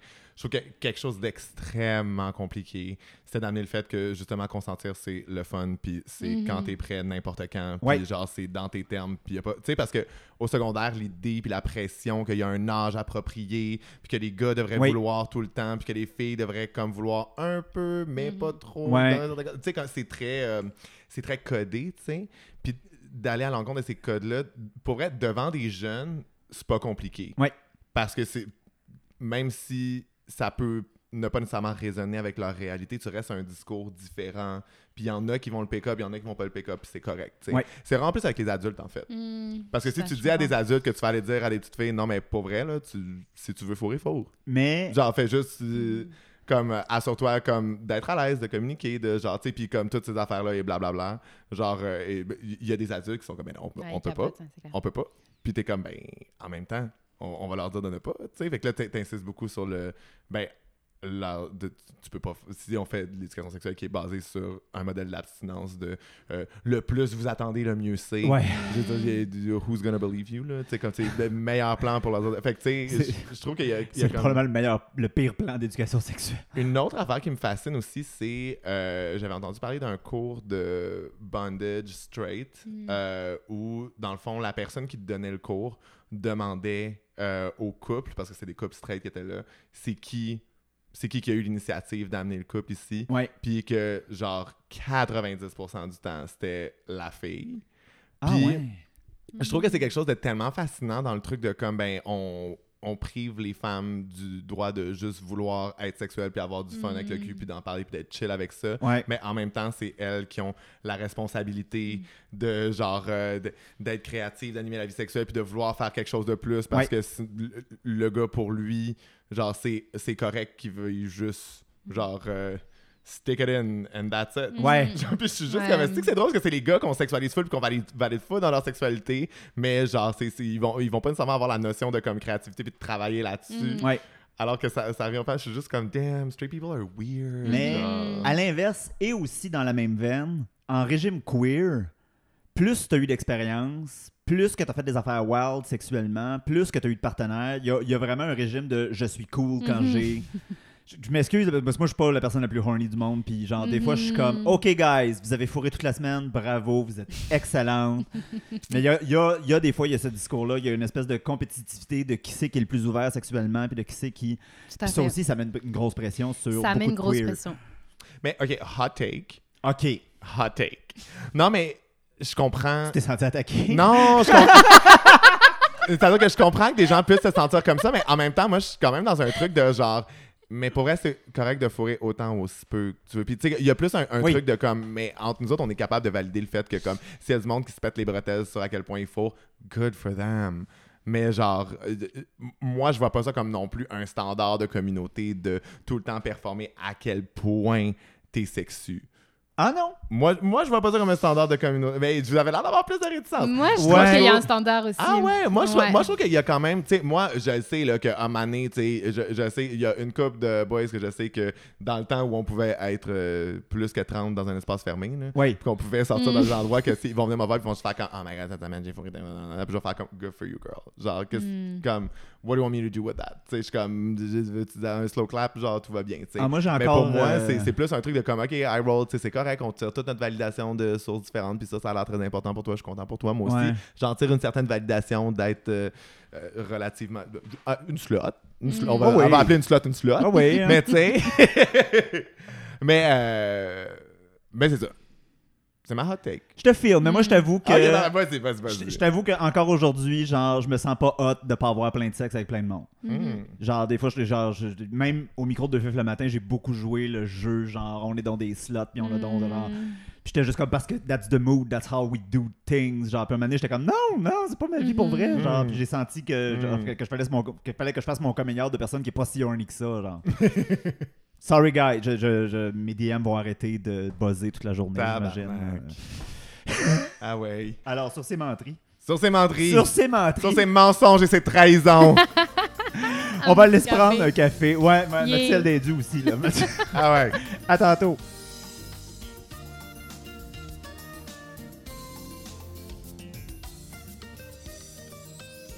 Fait qu'on est revenu de notre café, puis là, pendant, euh, pendant notre petite marche pour aller se caféiner, là, Mathilde a pensé qu'elle pouvait get away avec nous dire des, des réflexions sur ce dont on venait de parler, mais off the mic. Puis on était comme, non, non, non, non. Non, non, esti, on se pre- Là, on prend le café, on revient, on s'installe, puis on continue là-dessus. là. Mais c'est ça, ce que je voulais dire, c'est que j'ai l'impression qu'on est tellement dans des communautés euh, où on, on- on a développé une subversivité euh, au niveau de la sexualité, puis on a été obligé de le faire, en fait, parce qu'on s'est retrouvé à la marge, en fait. Oui. Et ben du coup, c'est sûr que c'est un sujet qui est devenu vraiment central, je pense aussi, dans la définition individuelle puis dans la définition collective aussi. Et donc, du coup, vu que c'est un sujet quand même central, mais c'est sûr qu'on en parle beaucoup, puis c'est vrai que comme il y a comme une certaine, une certaine norme à atteindre, tu sais, Ouais. pour être in dans cette communauté-là, en fait. Quand, quand tu te sens comme la, la personne, genre euh, queer mais non pratiquante. Ouais, c'est euh, ça, Ah. tu sais. Et, et Mm. du coup, ben, c'est comme, genre, oui, il faut que tu montres que tu as comme plein de partenaires, faut que tu montres que tu es comme super bon ou bonne pour euh, faire de la séduction avec plein de personnes différentes, faut que, genre, tu performes dans tous les milieux, Ouais. faut que, genre, tu aies du sexe dans des endroits badass, faut que, genre, faut que tu aies comme Oh. plein de pratiques différentes, faut que tu aies plein de partenaires, faut que, genre, tu sais. Puis c'est un peu ça aussi qu'on parle dans, le- dans, le, dans le documentaire, c'est comme le golden queer, mettons, tu sais. Puis Ouais. ça fait un peu référence à ça, tu sais, cette espèce de, de superstar, genre, qui est comme, ah oui, moi, j'ai comme aucun problème avec la sexualité anyway, genre, je me sens full à l'aise avec ça, j'ai plein de partenaires, genre. Tu sais, fait que je pense qu'il y a quand même un truc de performance qui est, qui est compliqué, qui est complexe, Ouais. notamment quand euh, t'es pas à l'aise avec ta sexualité, quand en Mhm. fait la sexualité c'est pas dans le fun pour toi, euh, et quand c'est un sujet principal de conversation aussi, tu sais, dans ton milieu, tu sais, puis qu'au bout d'un moment t'es comme, ok, mais genre, guys, on peut-tu parler d'autre chose? Bon point. Très bon point. Ben moi, j'étais déjà de ton bord. Là. Moi, c'était... on avait défini ça. Euh, là, euh, Charlie, je pense que tu voulais nous parler de quelque chose dont on n'a jamais parlé. On a, ben, pour vrai, on, et- on s'est dit que c'était le moment de leur faire une place à notre Ouais. émission. Attachez vos trucs la Attachez vos trucs parce que, euh, bon, c'est ça, on le dira jamais assez, là, les hommes gays, c'est les straight de la communauté LGBT. Uh-huh. Euh, ceci étant dit, comme chaque lettre de l'acronyme est un monde à découvrir, Mm. euh, Oh. les hommes gays ont des pratiques sexuelles bien à eux et euh, des choses à, à apprendre au reste du monde quand même parce que c'est euh, c'est un point de vue spécifique. En effet. Euh, dans la fabrique du consentement, il y a quelqu'un qui parle du fait que pour les lesbiennes, il n'y a pas assez d'espace où on peut aller pour avoir du sexe puis juste partir si on consent plus. Euh, puis ces espaces-là existent pour les hommes gays. Mhm. Euh, genre, il y, en a plein. là. Sauna, backroom, cruising Mhm. spot. Non, c'est ça. Euh, fait que c'est c'est quoi les challenges en termes de euh, consentement dans ces espaces-là, ceci étant dit? Parce que je trouve Ah, dans les espaces de cruising, sauna et autres? Ouais, c'est ça. Dans ces espaces-là de, de- de socialisation sexuelle où, comme, ben, c'est vrai qu'au final, tu peux juste partir. C'est pas weird. C'est pas comme quand tu. Soit t'es sur une date, t'as ramené quelqu'un chez vous, soit t'es dans un contexte Uh-huh. très genre. euh, là, t'as invité la personne chez toi, puis là, si ça te tente plus, c'est comme. C'est plus d'implication émotionnelle de faire comme, hey, hey, pour vrai, non. Oui. Tandis que là, tu sais, c'est genre, euh, wh- whoever the fuck tu viens de rencontrer au GI, que tu commences, puis t'es comme, hey, listen, this is not it. Genre, Ouais. tu peux juste t'en aller, puis genre, il va trouver quelqu'un d'autre, tu vas trouver quelqu'un d'autre, là. C'est vrai que c'est plus facile. Je pense que euh, on en avait parlé un peu dans l'épisode sur le cruising, mais je pense qu'une des choses qu'on peut apprendre, c'est que c'est pas obligé d'être verbal. Hmm. Euh, euh, je me rappelle Hugues qui était venu, il nous disait, ben, tu sais, une, des, une des bonnes choses à faire, c'est commencer les attouchements sur soi. Ouais, ouais. Je pense que ça, c'est une des choses qu'on a Mm. beaucoup mis en place dans les communautés euh, gay-hommes ou male presenting. Ouais. Puis je pense que c'est une des choses dont- qu'on peut apprendre de ce milieu-là, c'est justement, le- le- ben, encore là, faut-il avoir les endroits? Nous, c'est facile d'avoir des endroits où on peut commencer à se toucher sur Ouais. nous autres, mais au, au centre d'achat, euh, Non, oui, c'est oui, C'est oui, oui. ordinaire. Non, c'est ça, ça prend les pense qu'au Carrefour, oui. ça va être bizarre. Là. Ça prend les endroits appropriés, là, tu sais. Mais aussi, je pense qu'il y a des codes clairs de comme, ben, tu sais, un eye contact, c'est un eye contact. Si, si la personne, elle te regarde pas, elle te regarde pas, là. Tu sais, dire, il y a pas, pas une sorte de. Puis, mais je pense que c'est vrai que dans ces espaces-là, il y a des gens qui respectent pas le consentement. Puis moi, il y a- il y, a un truc aussi où, genre, c'est c'est des espaces Ah, ben oui, qui ben sont. oui. Mais c'est ça, mais c'est des espaces qui sont intimidants parce que c'est vrai qu'il faut que tu rentres là avec l'assurance que Mhm. tu peux dire non. Tu te sens correct de dire non parce que, je, je veux dire, moi, les premières fois où je suis allé, j'étais comme, hé, sacrement, là, tu sais, Mhm. passer des mains. Tu sais, quand, parce qu'il il y Ouais, a un ouais, truc, ouais. surtout, c'est euh, c'est un truc où, genre, les gens, euh, genre, euh, ils jouent la masculinité, c'est comme, how- tu sais, hey, on se parle pas, là, on est masque, on ferme nos gueules, puis on fait juste se promener, puis euh, tu sais, mais c'est Ah, vrai. sacrément qu'il y en a de ça. Mais c'est vrai, Ah. que c'est- vrai que c'est c'est un peu ça la règle. Tu sais, moi, des fois, genre, euh, aller au sauna avec des amis juste pour être chaotique, puis genre, euh, chiller ensemble, puis genre, là, on parle, puis on est loud, puis les gens sont comme, oh, wow, genre, voir que vous osez Ah, mais- des loud fags dans l'espace, puis on est comme, hey, pour vrai, on n'est pas dans le backroom à côté du sling du gars qui se fait décalisser en train de, genre, euh, parler du dernier album de Beyoncé, c'est correct, on est dans une chambre. Il y a des gens qui pensent que c'est une bibliothèque ou une banque, là, le sauna. là. Je Je suis comme, guys, on peut parler d'avoir du fun. là. C'est- oui. Actually, c'est probablement la chose qu'on devrait le plus faire genre dans un sauna, c'est se parler d'avoir du fun first. Ben, Mais alors, la négociation se fait très peu de manière verbale, c'est ça que je comprends. peu. Non, très peu. Très, très peu. Très peu. Ben, je pense qu'il y a des trucs clairs de comme, veux-tu venir dans ma chambre? Ça, c'est comme, OK, Ouais. c'est un cue de comme, OK, tu serais Mhm. rendu à comme faire autre chose. Mais tu sais, comme, c'est, c'est vraiment très. euh, En même temps, moi, le truc du genre euh, au feeling, je truste plus des hommes gays juste parce que, genre, ils se sont fait dire toute leur vie qu'ils étaient valides dans leur désir puis qu'ils pouvaient juste go Mm. for it. Fait que, tu sais, puis ils, Ouais. se, ils se perçoivent de la même manière, tu sais. Ouais. Je pense qu'il y a un truc euh, avec euh, les hétéros, du moins avec genre la misogynie des hommes straight, puis le fait que genre on deny le, le fait que les femmes peuvent avoir des désirs que genre ils, ils ont pas d'empathie puis ils se permettent tout puis c'est fucked Uh-huh. up. Tu sais, moi je me dis le nombre d'affaires que tu peux faire au sauna puis le fun que tu peux avoir puis que tu sais genre euh, je sais pas là, t'enligner 5 6 gars là, genre euh, n'importe quelle fille dirait de manière ouverte qu'elle fait ça, ce serait fini là, les gens seraient scandalisés ah oui, ah ben oui. Can a girl have some fun? Clair. Mais est-ce que c'est quelque chose qui est recherché de, de ton expérience dans la communauté lesbo-queer? Est-ce que les gens sont comme, pourquoi on s'en part, on s'en part-tu un spot de cruising? Genre, est-ce que tu... Ah, moi, je trouve que clairement, c'est des espaces qui nous manquent. Ah Puis ouais, là, je hein. dis mon avis, mais je pense que c'est un avis qui est partagé par plusieurs personnes dans, dans la communauté. C'est comme, on, on- moi, j'ai le sentiment qu'on a tellement perdu tous nos espaces. Ah, ben, on n'a plus de bars lesbiens. À Montréal, c'est juste on n'a plus d'espaces sociaux. On est comme, Ouais. genre, où est-ce qu'on se rencontre Ouais. pour vrai? Où est-ce qu'on peut connecter avec notre communauté? Genre, comme, pour vrai, moi, je suis contente de l'avoir trouvé, ma communauté, mais genre, j'aimerais pas être une jeune lesbienne de 20 ans qui est, qui est genre, comme, qui habite en banlieue puis qui sait pas où aller. Tu sais, genre, dans le sens que je suis comme. Pour vrai, c'est comme. C'est pas évident. Puis tu vas dans le village, on s'entend que, genre, il y a aucun espace Ouais, non, non, non. pour les lesbiennes, Ouais, genre. C'est la tragédie, Ouais. puis c'est comme, OK, comment est-ce qu'on fait pour se rencontrer? Puis c'est, tu sais, c'est même pas genre pour avoir du sexe, c'est juste pour se rencontrer. Oui, c'est ça. Il y a même Ça, c'est pas de comme la base. Il y a même pas de sexe dans l'histoire. Puis en plus de ça, on n'a pas genre d'espace juste hot pour aller, puis genre comme faire du sexe de manière facile. Tu sais, c'est comme, ça fait que genre les, les- les lesbiennes développent, tu sais, c'est comme, c'est vraiment plus compliqué de rencontrer du monde, c'est plus compliqué d'avoir du sexe juste Ouais. pour du sexe. C'est comme genre, là, tu dates quelqu'un, c'est compliqué, faut que tu le dates à plusieurs reprises. Ouais. Puis là, genre comme les lesbiennes parfois sont un peu coincées. Fait que là, c'est comme, il y a comme quand même vraiment plein d'enjeux. Puis là, finalement, après, genre, tu couches avec, puis là, t'as l'impression qu'il faut que t'achètes le frigo avec. Tu sais, c'est vraiment ouais, ouais, comme, ouais, il y a vraiment ouais. cette espèce de truc que Cette Moi, je mythologie de la rêve. lesbienne, ouais, ouais, ouais. je rêve d'un espace gay-lesbien finalement. Tu sais, Ouais. comme, Ouais. genre d'un espace comme lesbien, mais qui fonctionne un peu comme les espaces gays. Ouais, ouais, ouais. Moi, j'ai entendu dire qu'il y avait un, un cabanon qui pouvait derrière le Gallion. Mais moi, c'est Ah. juste de vous dire que j'ai eu. En plus, tu sais, comme, pour vrai, cruising spot slash librairie, ce serait tellement comme peak lesbien. là, Non, mais- écœurant, là. Ça, là, ça, là, c'est vraiment une tapette 6. Il veut vous laisser un cabanon. Ah, moi, moi, c'est pas moi qui ai dit qu'il y avait un cabanon de derrière le. C'est pas moi qui a amené le libre derrière le, le Gallion. C'est pas moi qui a lancé l'idée. Je récupère l'idée de gens et je l'amène au micro pour la lancer si jamais il y a des gens qui ont du temps, de l'énergie, qui sont handy enough pour l'am- l'aménager. Moi, je pense que vous pourriez trouver bonne entendeuse. Je dis ça, je dis rien. Dans notre mensuétude, ça, on va vous laisser une shed à quelque part. là. Toute la gang de Legalian va écouter le podcast, on va faire ta gueule, Charlie. Là, Là, le monde, ils ont pas...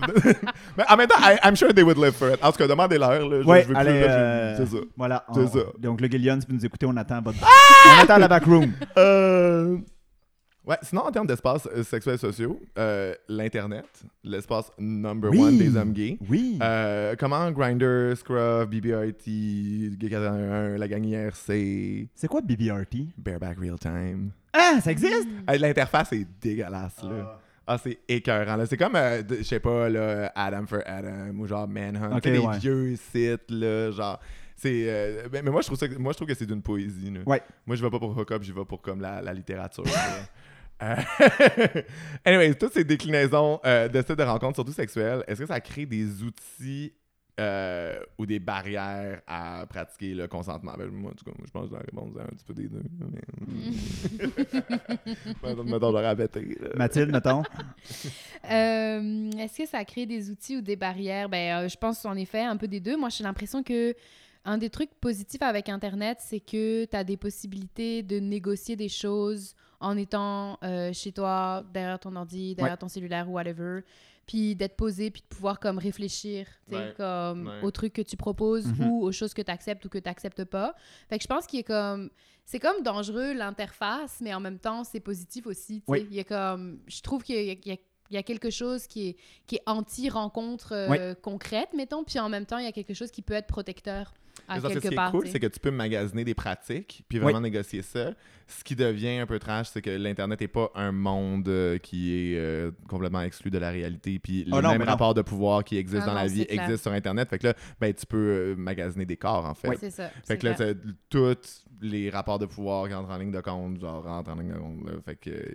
Puis euh, moi, je discutais cette semaine, je je sais plus qui je parlais de ça, mais j'étais comme. oh, je vais prendre Grinder comme exemple. Dans la communauté gay-homme, euh, il y a comme deux cultures qui se rencontrent parce que Mhm. tu as la culture du cruising et du sauna, etc., etc., etc., qui pourrait être perçue comme un transfert numérique dans Grinder. Mm. Mais c'est aussi une culture du networking et du dating.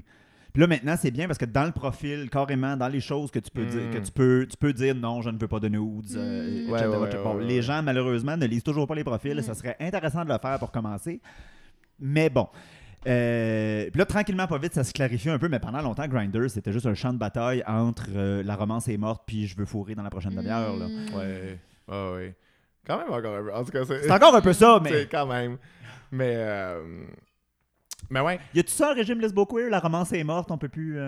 La romance est morte. Ah, les on a bien euh, des tapettes là, qui pensent qu'on est trop sexu puis que euh, Ouais. la Mais- romance Ah, est Mais morte. non. ok, il y a un truc où... Non, je pense ce pas.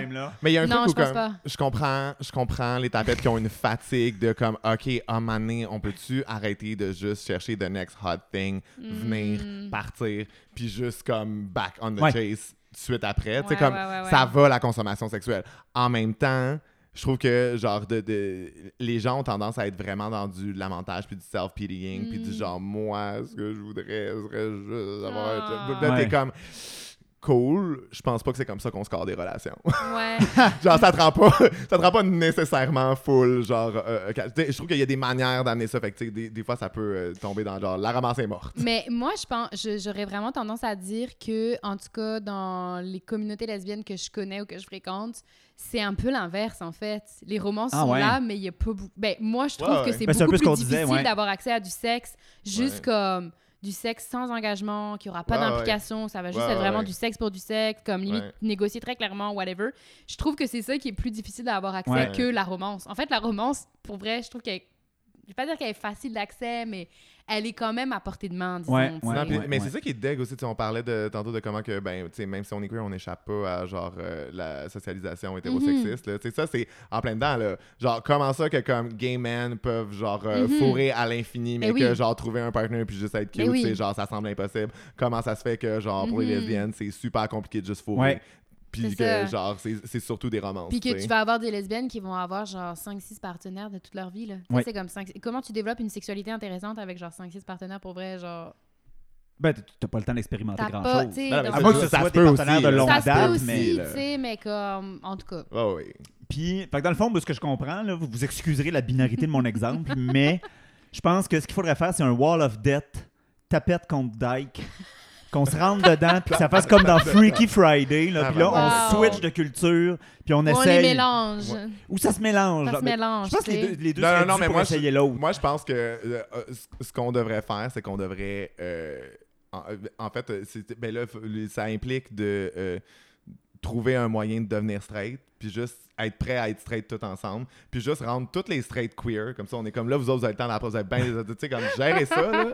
Tandis que nous autres, on, on- on va juste comme se s'in- s'injecter de l'attirance les uns pour les autres puis comme vibe with it parce qu'on a assez réfléchi. Ce serait, une expéri- serait une expérience intéressante. Quand même intéressant. Mais je tiens quand même à dire que les lesbiennes ont vraiment du bon sexe aussi, Oh, pareil. euh, ben oui, maman! ben oui. Dans le sens que comme, ah! je veux pas non plus Non, comme non, non, donner non. une fausse image Moi- du sexe des lesbiennes. Non, non, non, les- les- pour vrai, les lesbiennes, c'est- avez-vous déjà vu des documentaires sur les euh, animaux des fonds marins, genre, qui restent, euh, tu sais, mettons...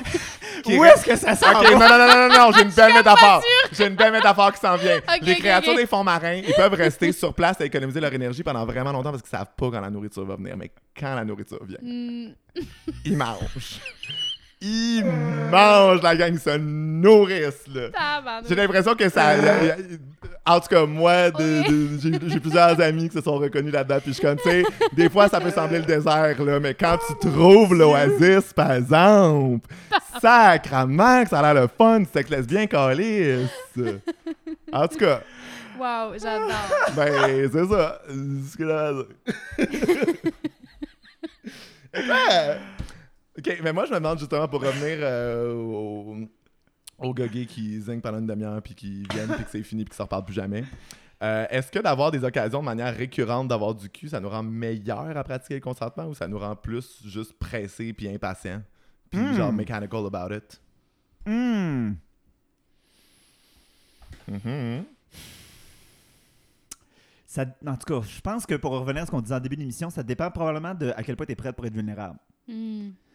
Parce que, tu sais, il y a deux façons de pratiquer du sexe avec plein de monde. Tu peux, c'est correct, avoir une certaine addiction au sexe, puis juste enchaîner les gens, ou c'est vraiment dans une perspective d'ouverture où tu aimes ça, essayer des affaires avec essayer du monde. Ça peut être les deux en même Je temps. pense, c'est là. ça, je pense que Ça peut vraiment être les deux en même temps. je, mais- je le peins moi-même comme. euh, mais tu sais, comme c'est plus complexe que ça aussi, là. Je le comprends très bien, tu sais. Puis je veux dire, euh, as, euh, as someone who fucks his problems away dans la vie en général, je veux dire, c'est, c'est- ça fluctue. Puis je veux dire, il y a aussi du très bon cul qui vient. Il y a aussi comme. euh, c'est ça, je veux dire, il y a une multiplicité d'expériences parce qu'il y a une multiplicité d'occasions aussi, Ouais. tu sais. Puis moi, je pense que ça rend meilleur parce que euh, tu, tu te connais très bien. Puis aussi, tu te sens pas euh, menacé d'essayer des nouvelles choses parce que tu es capable de te mettre en contexte puis tu fais confiance à ta capacité Ouais. aussi de reconnaître quand genre ça fonctionne moins bien. Mais c'est vrai que euh, tu- vois du monde qui était comme, hey mon Dieu, là, tu sais, genre le monde sur Grindr que tu leur as pas répondu en 4 minutes puis qui Ouais. sont comme, moi, c'est quoi, t'es pas intéressé, puis t'es comme Ah oui, il y en a vraiment qui là, s'imaginent là, que je vais là. sortir de chez nous tout nu en courant, là, puis... euh, Oui, c'est ça. Ou tu sais, dans des trucs très. euh, Alors que je ne sors seulement lors d'une pleine lune qui tombe sur Pâques, là, fait que... Ah! Ben, moi, il y a aussi le truc de comme, tu sais, je sais pas, là, les gens qui demandent encore des stats, c'était comme, OK, fait que là, tu veux vraiment un chiffre parce que là, si, ça dé- si la longueur de mon pénis dépasse pas tel Mm. numéro, là, tu veux absolument pas. T'es comme, demande une photo, puis je juge sa photo, calice. De... Mhm. Ou genre, Ouais. tu sais, des, des affaires de même que je suis juste comme. C'est vrai que ça peut devenir vraiment comme. euh, euh, consumériste, genre. Mais aussi, est-ce que le fait d'avoir justement des occasions vraiment récurrentes, d'avoir accès à du sexe, est-ce que ça fait pas aussi que tu considères que ta manière de faire ta sous-culture à toi, elle se vaut vraiment plus que toutes les autres, en fait, tu sais, puis que genre les, les codes que Ouais. tu vas établir, les, tu sais, les tiens, tes codes à toi, en fait, si t'es face à comme quelqu'un qui a comme complètement d'autres codes, est-ce que est-ce que tu es prêt à euh, les entendre, à voir, puis à essayer de fonctionner différemment, Ah, tu mais ou ok, pas, mais genre? ça, mais ça, il y a un truc, là. Gay men will try, genre, all the fucking things, mais ils vont, genre, juste coucher Mm. entre eux autres, là, tu sais. Il y a un truc aussi où, genre, comment ça se fait que, genre, en général, pour euh, les femmes, c'est vraiment plus facile de, genre, euh, d'être bi ou pan ou d'essayer des affaires avec d'autres personnes, de pas nécessairement Mm. penser au début qu'elle est nécessairement être bisexuelle, mais comme d'aller vers ça, tandis que les hommes qui sont comme, ah, moi, je suis gay. Moi, je suis gay. Tu sais, comme, puis je pense pas qu'il y a un truc de. Ouais. C'est c'est pas par hasard que, genre, euh, ben, tu sais, là, faut, faut pas non plus invisibiliser les hommes qui Ouais. sont bi et pan, Mhm. mais c'est vrai qu'ils sont moins visibles, ils sont moins out there, puis qu'il y a un truc où, genre, les hommes gays sont très. euh, sont très rigides avec euh, Mhm. leurs pratiques, ce qu'ils Ouais. font, qu'ils se sentent compris entre eux, puis ils vont pas se mettre en danger à Ouais, justement sortir de ce cadre-là, d'aller dans d'autres trucs où c'est pas nécessairement qu'il y aurait pas de désir, que ça leur tenterait pas, parce que dans des conversations privées avec des hommes Ouais. tu vas souvent Mhm. entendre Ah oui, telle fille, je la trouve vraiment chère, ah, j'aimerais ça, ah, mais je- tu sais, c'est- c'est des trucs qui reviennent souvent, là. Mais, euh, Fait que, ouais, non, non, non, non, attends, t'as mis là, le, le- la le spot là, sur le. Tu sais, quand tu. Tu sais, quand tu vas chez l'ostéo, là, puis qu'elle Ouais, dit ouais, ouais, Hey, t'as-tu mal là, puis t'es comme. C'était là. Là. Sais, pour revenir un peu à ce que tu, tu sais, tu posais la question, est-ce qu'avoir de multiples partenaires, ça aide à, avoir des prat- à, à améliorer nos pratiques de consentement puis nos, nos- Je pense que c'est vrai puis c'est pas vrai parce que aussi des fois le fait d'avoir un partenaire ou une partenaire euh, sur un plus long terme avec une, une plus grande confiance, tu vas être plus à l'aise de demander, d'essayer, de jouer, d'embarquer dans des affaires que tu n'as jamais faites. Encore une fois, ça dépend vraiment de la personne que tu es. Il y en a qui Mhm. vont aimer ça, essayer avec plusieurs personnes, puis essayer des affaires Ouais, il y a des gens qui sentent plus en plus confiance. wild. là. Je veux dire, tu as le droit de te crosser, puis ça peut être wild se crosser. là. Ah, ça- Mm. oh, Believe me. mais c'est c'est vrai aussi qu'il y a des gens qui se sentent vraiment plus à l'aise d'essayer des affaires wild avec des inconnus. Puis que, Mhm. attends, le Ouais. gay man, là, dès qu'il y a l'ombre de peut-être euh, le spectre euh, d'une possibilité d'attachement, ils sont juste comme, ah là, ils ont peur de communiquer. genre. Puis là, ils sont juste comme, eh, puis là, c'est- c'est- Puis, je veux dire, parfois aussi, si t'es avec le ou la même partenaire pendant super longtemps, oui, tu peux, il y, a- il y a comme un niveau de confiance qui se développe, et donc du coup, tu peux euh, amener à euh, poser plus, euh, de, de- faire plus de propositions, mettons, Ouais. pour essayer des nouvelles affaires, oui. Mais en même temps aussi, tu peux justement faire trop confiance à des pratiques que t'as, et donc du coup, oublier de demander des trucs, ou comme Oui. moins checker, Oui, ou genre comme être plus dans tes habitudes. Fait que tu sais, c'est comme genre... Il y a comme, comme tu disais, là, ça dépend vraiment de qui t'es puis où est-ce que t'en, t'en es rendu dans ta vie, Oui. en fait. Là, puis Oui. comment t'es capable aussi de te questionner sur tes propres pratiques. Oui, mais de toute façon, je pense que c'est le sujet de ton documentaire, c'est un peu le sujet Mhm. de l'épisode aujourd'hui. C'est dès qu'on se met à parler de consentement, tranquillement, pas vite, les choses changent. On Ouais. demande des choses. Ou, à tout le moins, on en apprend sur nous-mêmes. C'est ça. Parce que moi, euh, déterminer ses limites, c'était pas dans mon vocabulaire pendant très longtemps. J'étais juste, Mm. j'étais juste comme moi, je suis confortable, je suis pas confortable, puis je me posais pas vraiment de questions. I'm, just, I'm just glad to be here. Oui, c'est ça, c'est ça, Je c'est suis ça. juste content de participer. I like it, I don't like it. Oui, ça allait comme ça, pas plus là. loin que ça. Puis j'étais comme. euh, Puis, puis un moment donné, ben, t'apprends que tu peux demander des affaires, tu peux essayer des affaires que tu penses que t'aimerais pas avec Mhm. quelqu'un ou whatever. Puis c'est là l'importance aussi, c'est de s'ouvrir. Mais c'est comme une longue route, mettons. Ah, ça, Faut c'est que clair. t'acceptes de rentrer C'est un marathon, c'est pas un sprint. Mhm. Non, puis aussi trouver des manières de mettre ses limites aussi, parce que des fois, l'enjeu aussi, c'est pas de mettre ses limites, c'est les conséquences qui viennent avec mettre Oui. ses limites, que Oui. ça, ça refroidit. Ça... Fait que tu sais, c'est aussi de trouver des manières de sentir que non seulement tu respectes tes limites, mais aussi que euh, tu es capable de le faire euh, de manière à ce que, genre, tout le monde se sente confortable, Oui. puis que, genre, euh, qu'il y ait d'autres possibilités, même Oui. si celle-là, c'en est plus une. C'est tu ça. Puis ça veut pas. C'est pas parce que tu dis ah ça ça me tente plus que y a rien qui me tente du tout en fait. Non, Tu ah, t'as le droit ouais. de réorienter, t'as le droit de comme proposer autre chose de différent, t'as Ah le droit oui. de pas vouloir là Ah puis oui. de vouloir genre cinq heures plus tard. Tu. Hey, moi, quand j'étais plus jeune, j'avais des gros enjeux de genre, j'avais de la difficulté à quitter des, hook- des hook-up grinders que j'aimais Mm. pas. Là. Genre, mettons, j'étais chez eux, là, Ouais. j'étais comme, waouh, comment je dis ça? Mm. Genre. Mais tu on a tellement été formés par une relation sexuelle, Ouais. c'est make-out, pénétration, orgasme. Ouais ouais ouais. Si t'as pas check-in ces trois boîtes-là, ta date a mal fonctionné, t'as pas eu une bonne relation, whatever. Puis moi aussi, là, il y a eu un moment donné, par- je, je me rappelle même quelqu'un qui désirait arrêter. Genre, moi, j'étais allé chez quelqu'un, puis j'ai fait comme, ah, ok, c'est chill, on arrête. Puis, euh, voilà. Puis là, la personne, elle me regardait, puis elle était comme, t'es pas fâché? Hmm. Genre, la, la personne s'attendait à ce que je fasse une scène parce qu'on avait pas Euh. couché ensemble. J'étais comme, ben non, tu veux plus. Euh, Puis la personne était legit surprise, genre, en tout cas, ça en dit long sur le comportement de certaines personnes. Ouais. Mais genre, moi, c'est c'est un souvenir qui m'a marqué. J'étais comme, for real, genre, tu te sens mal d'avoir Ouais, non, non, J'étais non, comme, je suis vraiment fine. désolé si c'est ma faute que tu te sens mal d'arrêter. Genre, j'espère que j'ai pas été Mm. insistant, whatever, mais comme.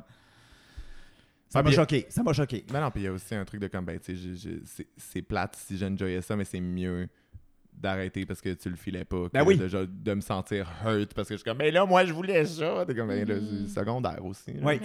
C'est- correct. là. Oui, puis en apprenant à communiquer nos limites, on comprend pourquoi les gens le font, puis on devient beaucoup plus réceptif. Ouais, ouais, ouais. Ça va dans les deux sens.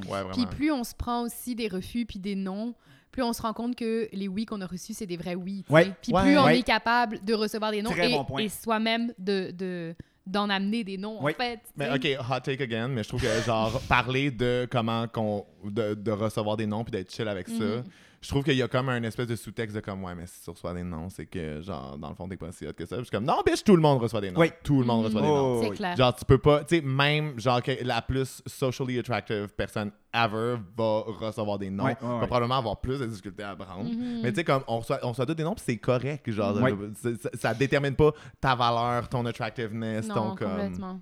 Puis, puis aussi, recevoir un non, ça veut dire que tu as ouvert une porte, tu as ouvert un dialogue, Ouais. tu as, fait Ah une proposition, Ouais. puis t'es juste comme bravo, en fait, genre, c'est pas évident de le faire. Ah comme, C'est ouais. cool que tu l'aies fait, genre. Ah ouais. Très bon point. Je pense que ça, ça peut être une belle conclusion, ça. Ah ouais. Non! Non? C'était full drôle, là. on continue. On continue. non, on arrête. Non! Alors. Ben là, quand, on dit, quand les deux on dit non, on fait quoi, là? Ah ben là, je sais pas. Ouais. Euh... Hey, malaise. Sur stop, là. Sur stop. It went wrong. On s'en va chercher un dernier petit café pour bien. Ou pas.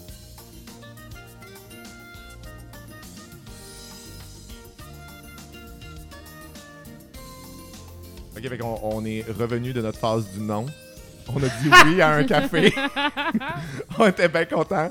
Puis là, on a la patate qui pompe et c'était tout pour notre émission de cette semaine. Merci d'avoir été à l'écoute. Merci tellement, Mathilde, d'avoir été avec nous autres. C'était tellement le fun. J'étais vraiment contente d'être ici. Ah, puis yes. merci beaucoup de m'avoir invité, dans le fond. Euh, on- on- euh, Entre producteurs et productrices de contenu, est-ce qu'on s'entend bien? Fuck up. Euh,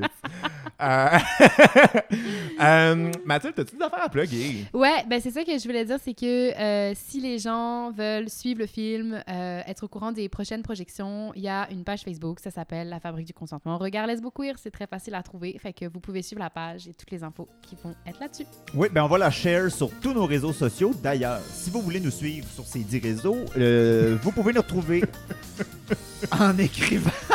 C'est un beau segway, là! Ah non, C'était c'est bon, Hey, je capotais. Non, non, non, non. Mais moi, je- j'ai pick-up! Non, je C'est sais, excellent. là, demain matin, je travaille à C'est quoi? C'est Tasse-toi, parfait. Norman Bratois, j'arrive. Euh, vous pouvez nous trouver sur tous les réseaux sociaux de l'allure en tapant, comme toujours, 2 FIF le matin, le chiffre 2, FIF avec un X à la place du I parce qu'on veut pas se faire shutdown par la police des mœurs, 2 FIF le matin en un mot. Et c'est tout pour cette semaine. Yes! Merci les moons! Yeah! Bye les moons! À la semaine Bye bye. prochaine!